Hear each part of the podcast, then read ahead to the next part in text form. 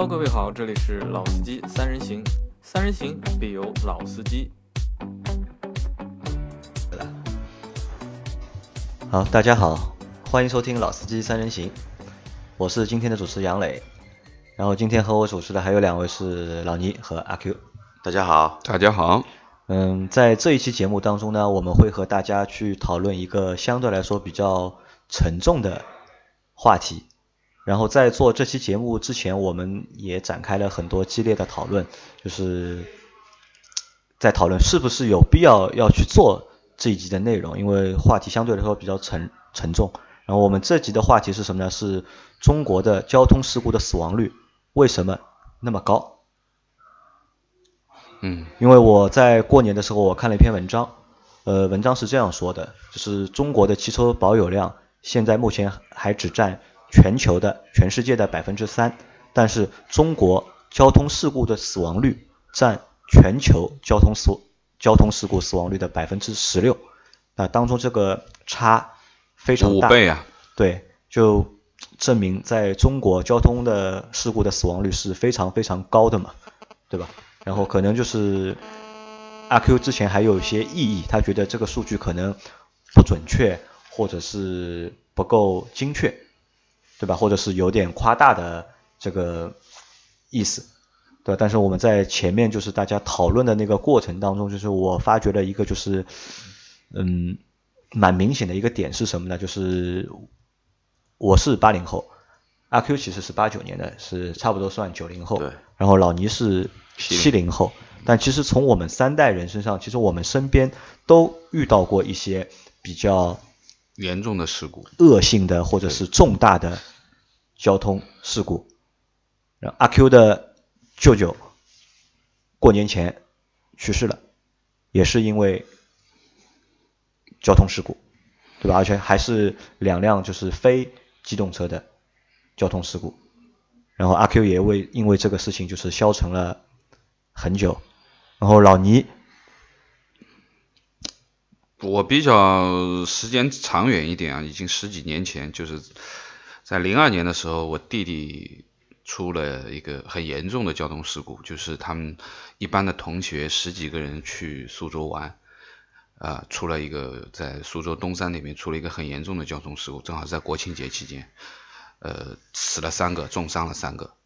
啊，其中有一个还是我弟弟的前女友。和他坐在一起的，当然我弟弟是重伤的，三个重伤里面的一个，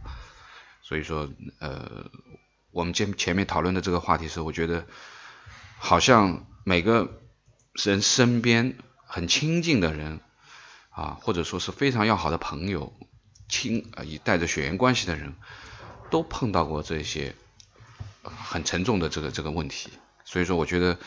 杨磊今天提的这个关于事故率的这件事情，我觉得。值得我们去好好的讨论一下，看看这些问题到底是出在什么地方，到底为什么会这样的高？虽然说就是这些都是不太好的回忆嘛，对吧？我经历过的交通事故或者身边的人为因为交通事故而离开我们，其实都是不好的回忆。但我觉得我们还是有必要把有些事情再就是片段再还原一下，嗯，然后让大家也了解一下，对吧？可能就是。当我们没有遇到事情的时候，我们不会知道事情的严重性。那我们每天上班、出门的时候开车，对吧？下班回家，对，可能说会因为上班下班要赶去公司，赶着要回家，可能说路上多少会有一些急躁，会有一些急躁。但是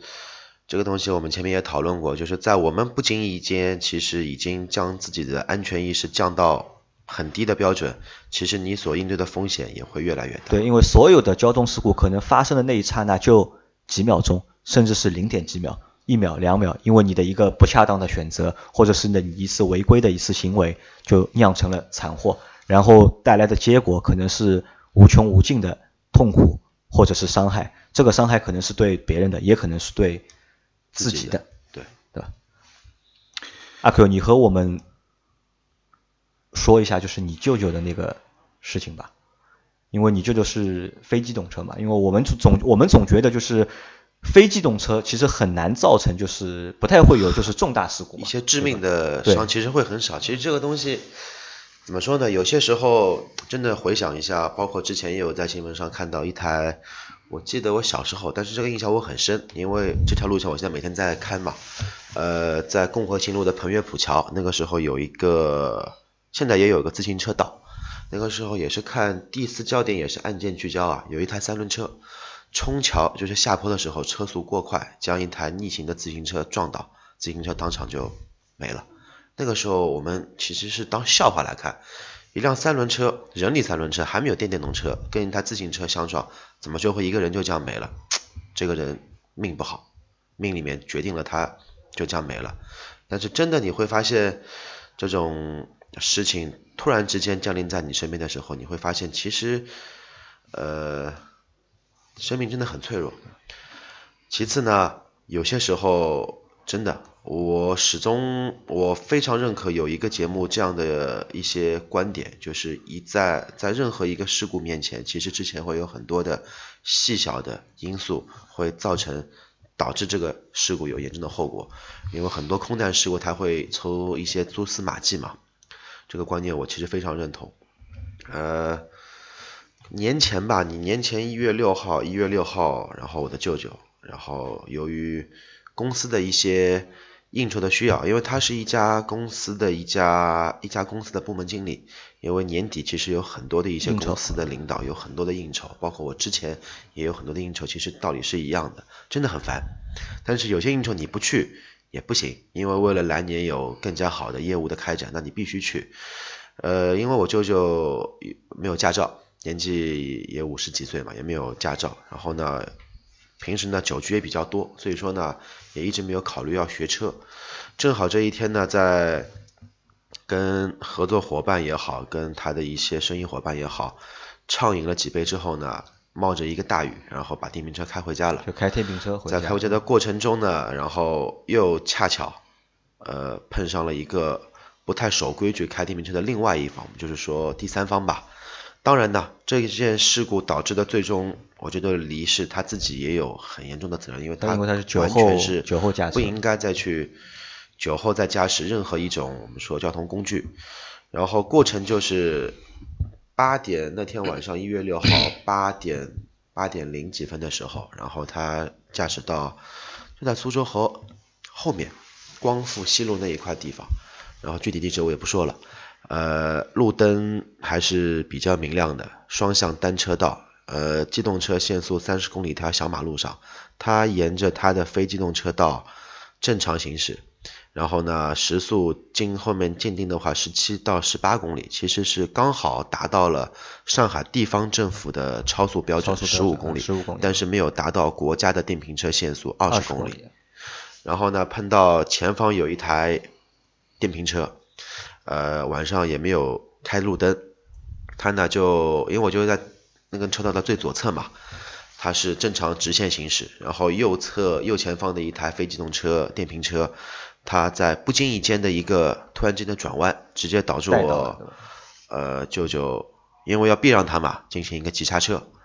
呃，我能在较劲给我的视频中看到他刹车灯亮，然后后轮由于没有 ABS 抱死，然后后轮跟他的前轮相撞，导致他人嘛是飞出了电瓶车的这样一个驾驶座位上。由于正好是下雨天，呃，穿的雨披嘛，现在的雨披呢正好是。呃，我谈说创新也好，说怎么样也好，我觉得是非常不科学的一种雨披，它会把雨披固定在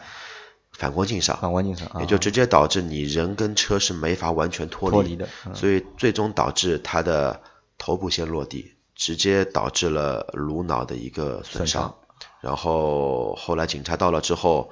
送医院。抢救抢救了一天一夜，脑部也动过手术，然后最后还是不幸的也离世了。但是在这个过程中呢，对方的，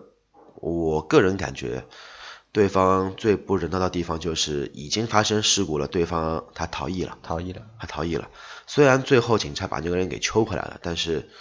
如果说呃当时有及时的一个进行一定的医疗的措施，因为救护车是这个事故发生好后之后半个小时以后才到的，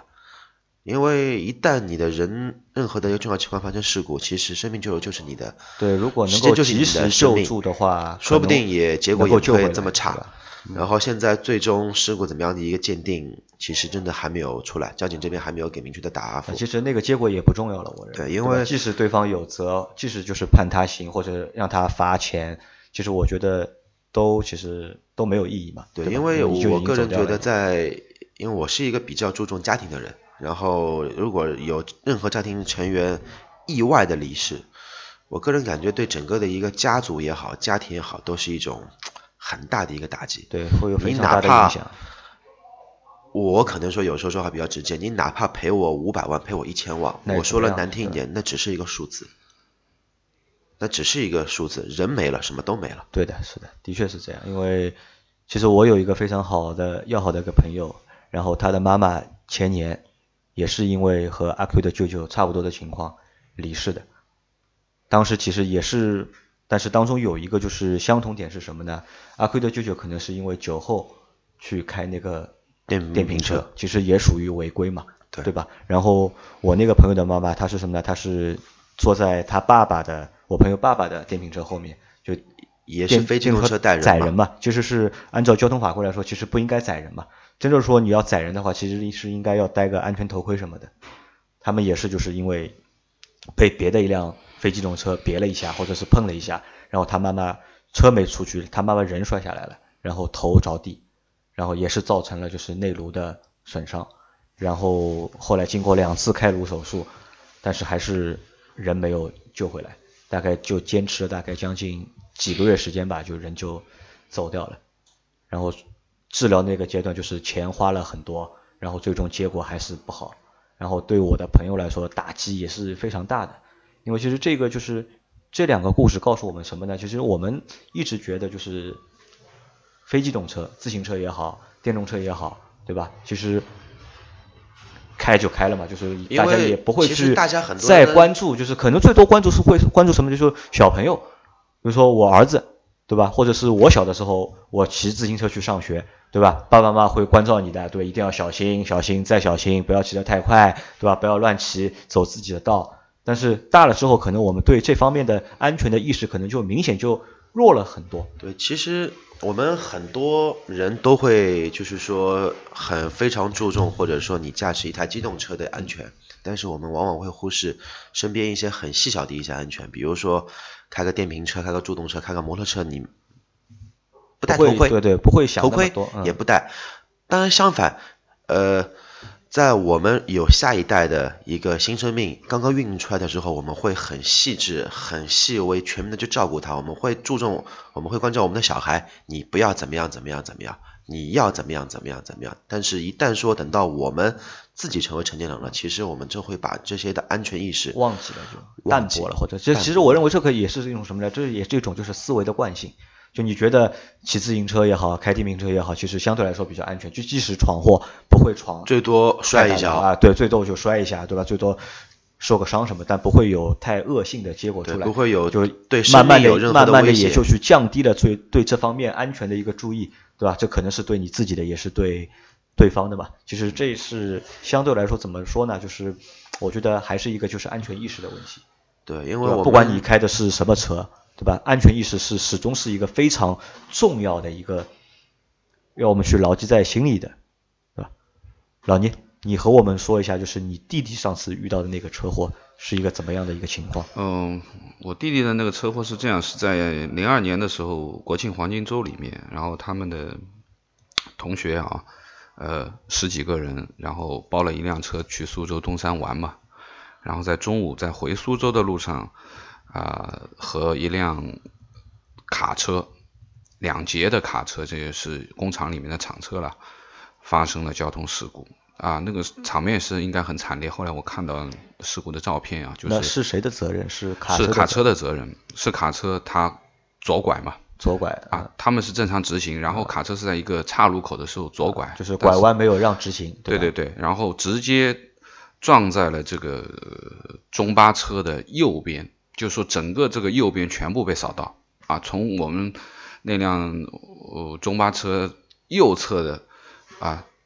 那个门前面的两个人到门后面就是我们中间那个上车的那个车门后面有三个座位嘛，一直到尾部，这五个人全部，那么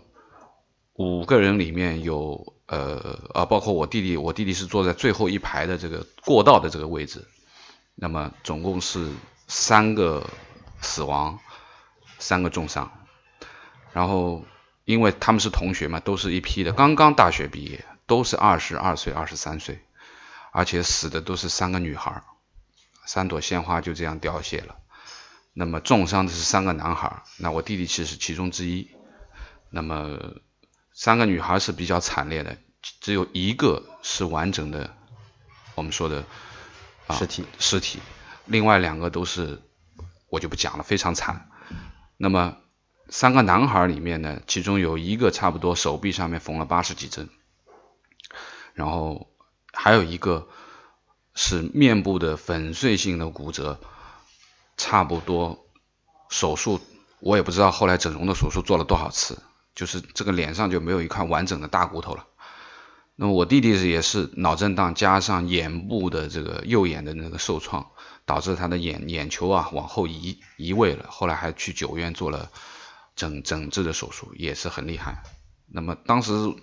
我收到通知，我赶到苏州，去苏州急救中心看到那场面的时候，这是非常惨烈的啊！所有没有事的人在走廊里面那种在哭啊，然后整个走廊里面就是十几个人全部被他们占据了，包括我弟弟躺在那个病床上，已经看就这个这个样子就是肿的，已经就是说眼整个脸都看不出看不出来了，就很吓人。那么这个这个这个也就是一件比较严重的这样的一件事情。那么，呃，我另外还要说一个，就是我自己的亲身经历，就我在九几年的时候开车的时候，我在呃单位开车的时候，在那个上海的那个曹家渡啊，就在曹家渡路万航渡路这里碰到过一件事情，差一点点啊，没有造成重大的事故，就是有一个年纪大的老先生后座带了，估计是他孙子，然后在边上骑自行车。我看他就在摇摇晃晃，估计水平不太不太怎么样。然后边上有一个女的，很年轻，就骑自行车就超过去了。结果就是两辆自行车的把手啊、龙头啊碰了一下，然后这个女的就直接倒地了，就倒在我车轮前面。我一脚刹下来，我已经看不到他人了，因为我那时候开的面包车平头的，我平头的都看不到人。你可想，他已经在我完全是在我的这个车轮下面了。哎呦，那个时候真的脑子一片空白。然后我开门下去以后，大概只差了一两寸，他的脑袋就躺在轮子前面，就差一两寸，刹停了。然后边上的很多围观的人就说：“哎呦，这个真危险，真危险，就差一点点。”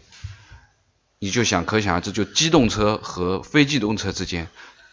其实没有任何的关系，他们两个人蹭了一下，但是这个女的就很干脆的，吭腾就倒在我车前面。那说明你在开车的那个过程，我那个时候我已经感觉到了，就是他在我右前方的时候，这个老头在右前方的时候，我已经感觉到他在摇摇晃晃，我是稍微往外靠了一点，离他远一点的，这个是我真实的这个经验。但实际是边上我空出来这点位置，我本来是想空出来这点位置，没想到后面直接很快的一个自行车，一个女的红衣服，记我记得很清楚。就这样穿过去了，结果还没穿过去，和他的那个呃自行车把手挂了一下，就倒在我车前面。就是我只是说，就是很多的事故真的只是在一刹那之间，一转眼一刹那，一个人活生生的人可能就没了。那么，那其实那个女的，我觉得也也应该感谢你，因为你那个时候开车的时候还是注意力比较集中，对吧？如果你分一下神的话。或者是那个时候如果拿个手机，拿个手机看一下，那个时候还没有说这个习惯啊，很很有可能就是你晚个两秒，你这个刹车可能就就直接会压到他。他真的是躺在我轮子下面，就脑袋正好在轮子下面，右前轮。对，所以我就是这样感觉，我是我我是感觉就是说，其实呃，可能说这个对地域的一些一些情况还会有一些不同的差异，但是至少来说，我们生活在这个城市里面，呃。绝大多数人其实根本不会拿这方面的交通安全太过当一回事，真的。呃，因为我的上下班习惯就是有时候开摩托，天气好开摩托，天气不好就开车。所以说一路上面呢，我会感受到很多不同的一些呃上下班的一些族群的一些特点。呃，你说我今天上下班我开的一个小小踏踏板，然后我会发现马路上其实有很多的人，我们就拿闯红灯来说，他明知道前面是红灯，很大一个红灯，他就是要闯。边上的汽车已经从很远开始减速，甚至于说已经有违规的鸣笛给你进行灯光的提提示，他不管，我还是要闯。我始终就是觉得我很不我能很难理解我很难理解，我真的我觉得我真的很不能理解。这个是很神奇的一件事。就是我说了再难听一点，你闯红灯你要有个技巧性。你说你小马路没有人没车，没有车，那你闯闯了就闯你就闯吧。你能预知到你没有任我不同意，我不同意。我觉得这个东西，这个我跟你说的很难听了，嗯你大马路双向八车道，共和新路下面，你这种 路况还要去闯，太不拿自己命那我们这样，当一回事就是。我们先把心情回收一下，就是因为前面比较沉重嘛，对吧？大家都说了，就是身边遇到身边朋友或者是身边的家人遇到那些就是悲惨的那些经历嘛，我们先把这个收一下，然后我们现在讨论一下，就是为什么会这样？为什么我们身边的人，我们每个人都会遇到一次、两次这样的情况？原因在哪里？到底是因为中国人太多，对吧？人多车多，所以事故率肯定就会高，事故率高，死亡率就肯定会高。当中这个是必然的吗？还是有东西值得我们去研究一下？我觉得我们今天讨论的这个话题，就是说前面讲了这么多的，呃，我觉得还是应该分两块来去去去讨论吧。就是说，一个是自身的因素，人。的人的因素啊，我觉得人是一个最根本的一个一个因素啊，因为人的各种各样的导致的这些交通事故。那么第二个呢，可能我们还要从交通的设施、路线的规划、规划。禁令的标志，包括我们讲的一些法律法规的哎监监管嗯。条例和奖惩处罚的这些机制上面去去讨论。那我觉得就是说从从这两块我们来分析一下，就是说为什么这个交通事故会发生。那我我先说人这一块的话，我觉得就是说第一个就是说作为一个驾驶员来讲起来，就是说锻炼好你自己的驾驶技能，这是你应该要做到的一件事情，很重要的一件事情非常重要。那我打个简单的比方，就是说，因为我们上期也讨论了关于驾校的问题，对驾校其实一直是一个很受并购的一个对，一个当然，就是每个人都要学车，你也不能阻止人家学不学车或怎么样。但是我觉得驾校的严格程度，作为我们讲，就是说一个驾驶员他能够上路的一个基本的标准，其实是应该有一个很高的一个标准的。那么为什么我们这样说呢？因为说实话，因为我太太自己也学车，然后我看她去学车，我送她去学车，包括她学完车回来以后，刚刚开始的那个状态，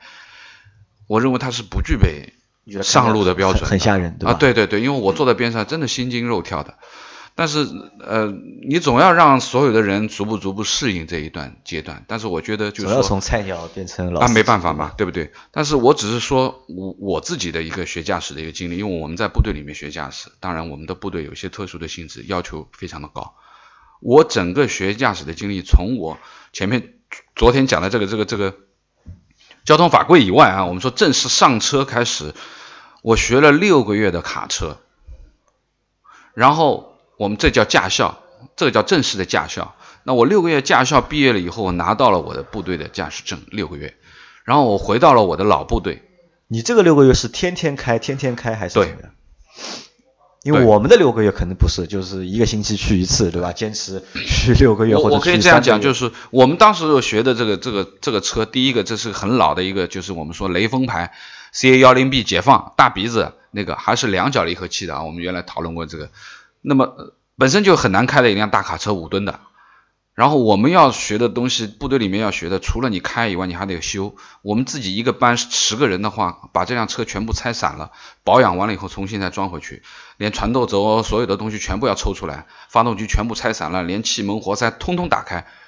啊，这就是半年里面做的事情。当然，你现在不需要这样去做嘛。但是我只是说，我们当时在学驾驶的时候，第一个，我曾经在一个节目里面说过，我说，当你上手了握住方向盘的时候，你的权力比法官大。这是我的师傅告诉我的，因为你只要把方向盘一拐，这个人就被你毙了。